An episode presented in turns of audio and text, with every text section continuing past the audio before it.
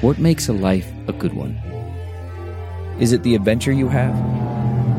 Or the friends you find along the way?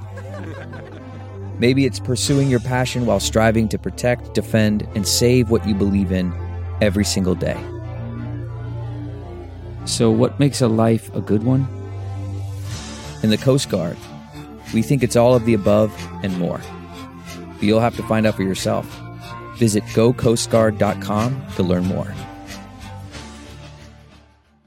Welcome back to Newsweek Radio. I'm Jesse Edwards, and if you've been paying attention to the news lately coming out of Russia and China for that matter, you're going to want to pay attention to our next guest, Calder Walton. He's the author of Spies, the Epic Intelligence War Between East and West. Calder, thanks for joining us. Thank you so much for having me. It's great to be with you. So I'm sure you were glued to the television over this last weekend, like we all were, wondering what the heck was going on with Wagner and this Prigozhin guy rushing into Moscow. We all thought we were going to see a bloody battle. What happened? Uh, I think that you uh, used the right phrase. What the heck happened? And like everyone else, I'm trying to figure it out. It's uh, difficult to find up from down, I have to say. Um, there are precedents, it seems to me, of where we are. Uh, it has a lot of echoes with the 1991 failed coup that against Gorbachev uh, at the final stages of the Soviet Union the coup that coup looked like it didn't work. But about four or five months after the coup the entire soviet system collapsed. Is that uh, the direction that we're going to be going in with putin's regime? Could well be. We, we, don't know the future of course but there are different scenarios. I'll tell you what i'm worried about uh, as i've been looking at this. It seems to me that we're in very dangerous territory. A wounded dictator is a very dangerous dictator and whatever else this weekend's events were, they have definitely uh, weakened and damaged Putin. Will he try to lash out to become the strong man that he professes to be? Ukraine being the obvious bogeyman, scapegoat for doing so. I think that is entirely logical and realistic, I'm afraid to say. Can you speculate as to how you stop uh, uh convoy of 25,000 mercenaries without a shot fired basically. I mean, I know there were shots fired, but it wasn't there, there was no actual conflict. How how how did they just stand down? Did Putin call them and say I'm going to kill you all your families if you don't stop now? That seems to be, according to some press reports over the weekend, that was certainly one of the the, the principal threats was uh, holding his family and the, the leaders of, of Wagner's um, uh, leadership to to hostage. Um, you would have thought that Prigozhin would have already thought about that before launching this. And the key, the key aspect is that you would have thought that he would have the backing of at least some of the oligarchs in Moscow and or within the security service, the FSB, the the the one of the key power brokers in Moscow. You would have thought that he would have had uh, some some backing, maybe the backing that he thought he had didn't materialize as events were unfolding. And that's what we witnessed as his, his column of troops marched towards Moscow, but then turned back. Uh, I'm afraid we just don't know. But I will say that it seems to me entirely likely that US intelligence and other Western intelligence agencies do know what was going on. Because one thing's for certain in a state of confusion, when things are happening quickly, um, forces on the ground tend to make mistakes about uh, secure communications, and that is a bonanza for foreign intelligence collection. So I would say that the NSA uh, and GCHQ, Britain's eavesdroppers, would have been all over this, so they will know what was going on. We don't know, but we will know uh, in the in the uh, course of time when um, more records when records become available. Man, that sunset is gorgeous. Grill, patio, sunset. Hard to get better than that. Unless you're browsing Carvana's inventory while you soak it all in. Oh, burger time. So sit back, get comfortable. Carvana's got thousands of cars under $20,000 just waiting for you. I could stay here forever. Carvana, where car buying meets comfort, meets convenience. Download the app or visit Carvana.com today. Now, just backing up all the way to you know the, the invasion of Ukraine in the first place, this has exposed Putin and Russia as as definitely a, a much weaker force than a lot of us had kind of assumed. We thought they would sort of clean house a little bit quicker than they have. Uh, has it been worth it for Putin and Russia to even even try this? Has it been worth it? It seems emphatically no. Um, now, I stick with, I agree entirely with what the director of the CIA, Bill Burns, William Burns, said near the outset of the war. This is a war that Putin cannot afford to lose. He has nailed his reputation to it. And that is what makes me very worried about the, the, the future. Given that scenario, I just don't, and you know, the so-called exit exit roads or off ramps, I just don't see him being able to say, "Do you know what? This was a mistake," uh, and actually, let's just forget about it. I just don't see that happening. So, to answer your question, was it an, absolute was it a mistake for Putin himself and Russia? Yes, emphatically. Was it to be expected that he'd make this mistake? And your, your question hits on something that I think is really important. After 2016, with the US, with the Russian election meddling in the United States in the presidential election, there was a tendency in, in some in some commentary to regard Russian intelligence as um, sort of able to pull off these extraordinary coups. And certainly 2016, without straying into the actual impact that the election meddling had, because that's essentially unquantifiable. But certainly, we know from bipartisan, um, you know, investigations, intelligence investigations, that Russia had this policy to uh, interfere in the U.S. election in 2016 unambiguously. But actually, if you look at Putin's rule over the last two decades, he has presided over a succession of intelligence failures. Now, he makes much of his Soviet KGB past, but if you scratch the surface, in fact, um, apparently, I'm told, reliably told by CIA um, people I interviewed um, for my new book, that in fact um, his his KGB career wasn't anything like the sort of um, the heroic one that he later proclaimed. I've been reliably told that he tried to become a KGB deep cover illegal, operating under deep cover overseas, but he failed the language exam. So this is from the outset not quite the intelligence man that he professes to be. Now, he's presided over a succession of intelligence failures. Um, in 2010, a, a, network of Russian deep cover illegals was wound up uh, in the United States. Um, this was a humiliation for Putin. He has failed uh, in 2018. Uh, his military intelligence service spectacularly failed to assassinate uh, an MI6 spy uh, in Britain, Sergei Skripal. But the biggest mistake, the, the one that he will go down in history for, is his uh, gamble uh, about Ukraine. And it seems quite clear already, even though we don't have uh, at least known uh, Russian defector to tell us what was going on, or indeed any Russian records yet, but I, I'm confident that we will do one day. It seems clear that this was a colossal intelligence failure presided over by Putin himself. You will, your listeners w- will remember the bizarre National Security Council meeting um, on the eve of the invasion, where he essentially humiliated one of the people he humiliated on TV was the director of his foreign intelligence service, the SVR, Sergei Naryshkin. Now, this is because Putin's form of government, uh, as an autocrat and now dictator, has relied on intelligence that confirms his view of the world, not challenges it. This is straightforward echoes from the Soviet past, particularly with the, the great Soviet, infamous so- Soviet dictator Stalin, who, as we can now see from records, only ever wanted to have intelligence that confirmed his existing worldview, not that which challenged it. And it seems that it's straightforward uh, continuum with Putin today. I would rank Putin's failure in Ukraine equivalent to Stalin's mishandling of intelligence before the Nazi invasion of the Soviet Union in 1941, one of the worst intelligence failures in modern history. Your new book, Spies The Epic Intelligence War Between East and West, uncovered a plot recently to assassinate somebody within the United States in Miami. Is that correct?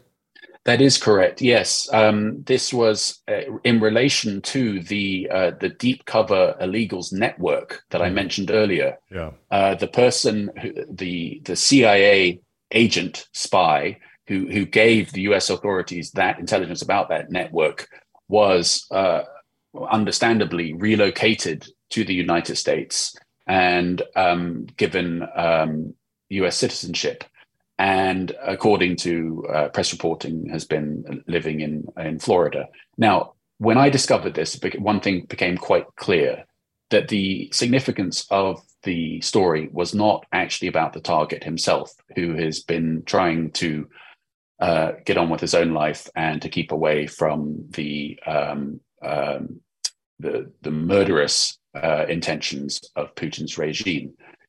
Rather, the significance of the story was what Putin was prepared to do cross this bright red line, which had existed throughout the Cold War and had up until the, apparently been, been in place up until this point in 2020. And that bright red line was that Russian intelligence and Soviet intelligence before it would not conduct assassinations on the US soil.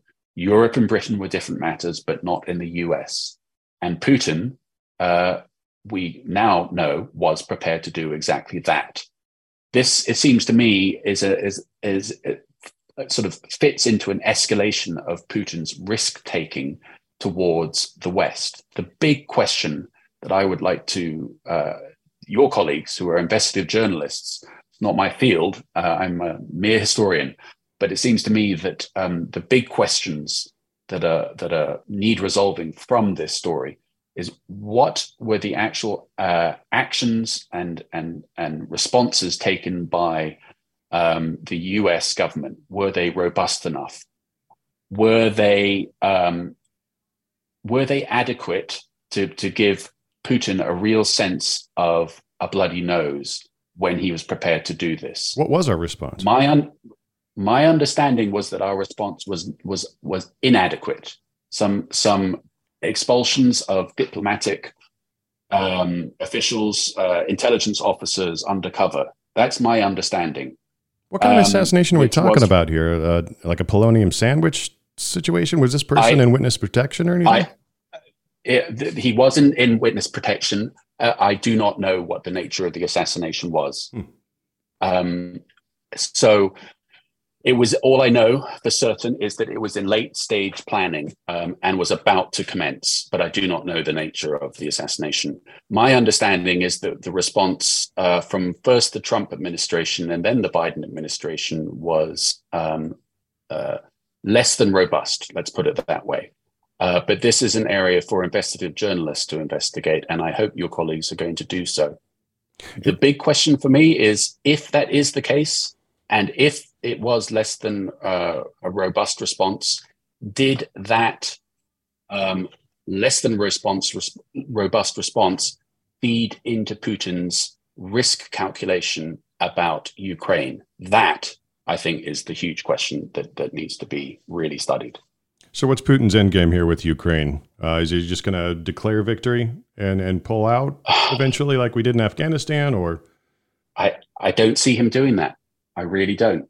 I, I don't, as I said, uh, I, st- I, I agree with what Bill Burns uh, said, which is that this is a war that Putin cannot lose. Now, quite what losing means is in the eye of the beholder. So, of course, in the kind of Kremlin doublespeak, where up is down and so on and so forth, um, you can probably make a victory out of a defeat.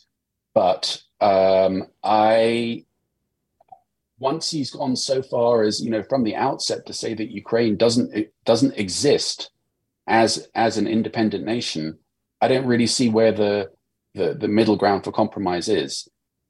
Uh, you know, the analogies that come to my mind is some sort of frozen conflict, like perhaps Korea uh, in the 1950s, um, where both sides are unhappy with the result, but it is at least a result. I, that's where history would suggest we're going. Um, but then again, events are moving so quickly, as you said in, in the outset. Putin may well get um, swept aside in a coup or indeed assassinated. I have my own misgivings about what would come next um, it, for Russia and what that means for the US, but that is certainly one possibility. You, you, I'm assuming you, you you'll say that he's going to be replaced by somebody even worse. That's indeed my fear. Is that in, the the one would hope? Look, we, would hope that someone like Navalny would somehow get out of prison, or Vladimir Kara-Murza, uh, and and come to the rescue, and a true a true opposition leader. Uh, I within the bounds of what is realistic um, possibilities. I'm afraid I don't see that happening. I see it more likely that someone from the same group uh, that Putin already surrounds himself with will take power. And these are the, the, the so called men of force. Um, if we end up with Putin being overthrown and somebody like Nikolai Patrushev uh, on his Security Council, another KGB uh, old hand, uh, similarly involved in um, borderline mafia activities in the 1990s.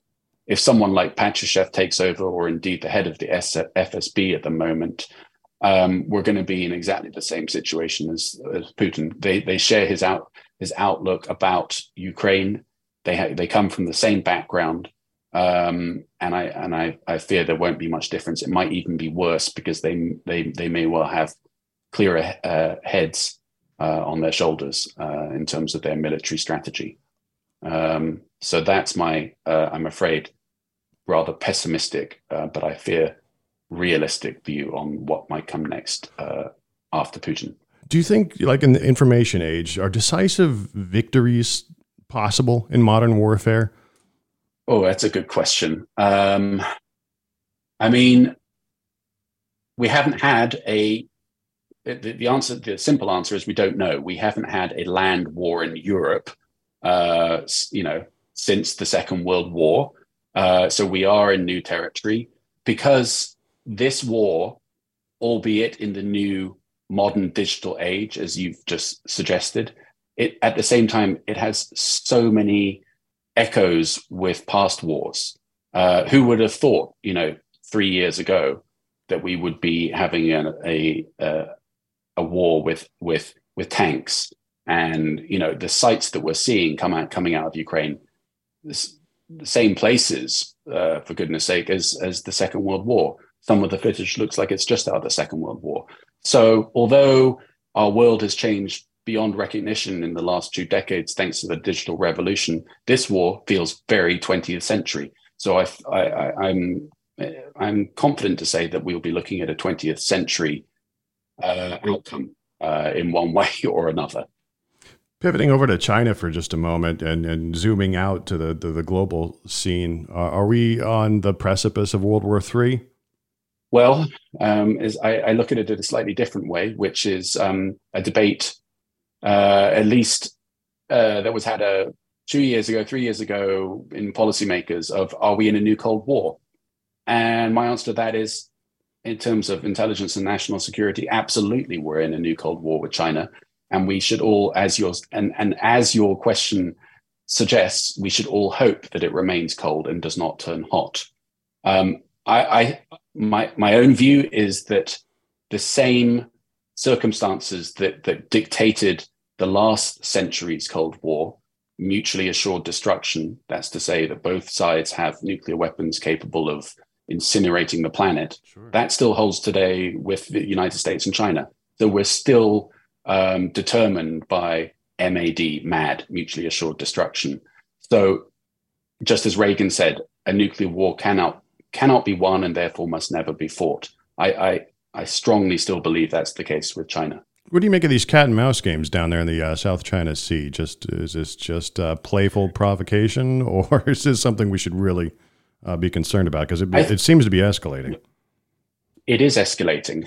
And to what end goal, I don't know. Um, you're absolutely right, it's escalating. This is both sides uh, testing each other, um, both sides pushing. This is China, uh, as, as they see it, looking to contain US influence in Southeast Asia. And the US, we see it as trying to contain China's influence on the global stage to challenge us and, and supplant the, the US. So both sides, in a sort of classic way, just like the Soviet Union in the 20th century during the Cold War, both sides were convinced that they were trying to con- contain the other. And the same is true with China today. So, what, are, what is the end game of those provocations? They seem to be provocations at this point, but within those provocations, um, there are um, illustrations of China's grand strategy. The intelligence apparatus that, that China is marshalling in the South China Sea, and then closer to home with the news that China's uh, apparently opening eavesdropping uh, collection base in Cuba uh, this is all part of uh, the Chinese Communist Party's overall grand strategy to collect as much intelligence as possible on the US and really the, the, the rest of the world um, with a view to supplanting the US as number one on the world stage. Okay, picture this. It's Friday afternoon when a thought hits you. I can spend another weekend doing the same old whatever, or I can hop into my all-new Hyundai Santa Fe and hit the road. With available H-Track all-wheel drive and three-row seating, my whole family can head deep into the wild. Conquer the weekend in the all-new Hyundai Santa Fe. Visit HyundaiUSA.com or call 562 for more details. Hyundai, there's joy in every journey. So, why does Biden send Secretary of State Blinken over to China to meet with Xi Jinping just to come home and turn around and call him a dictator? Doesn't it seem like they're contradicting themselves at this point if diplomacy was actually the end goal? It certainly does. I'm, I'm afraid to say. I don't know what was. There does not seem to be a, a, a good uh, communications policy on the White House between that one, between Blinken's trip and Biden's um, messaging.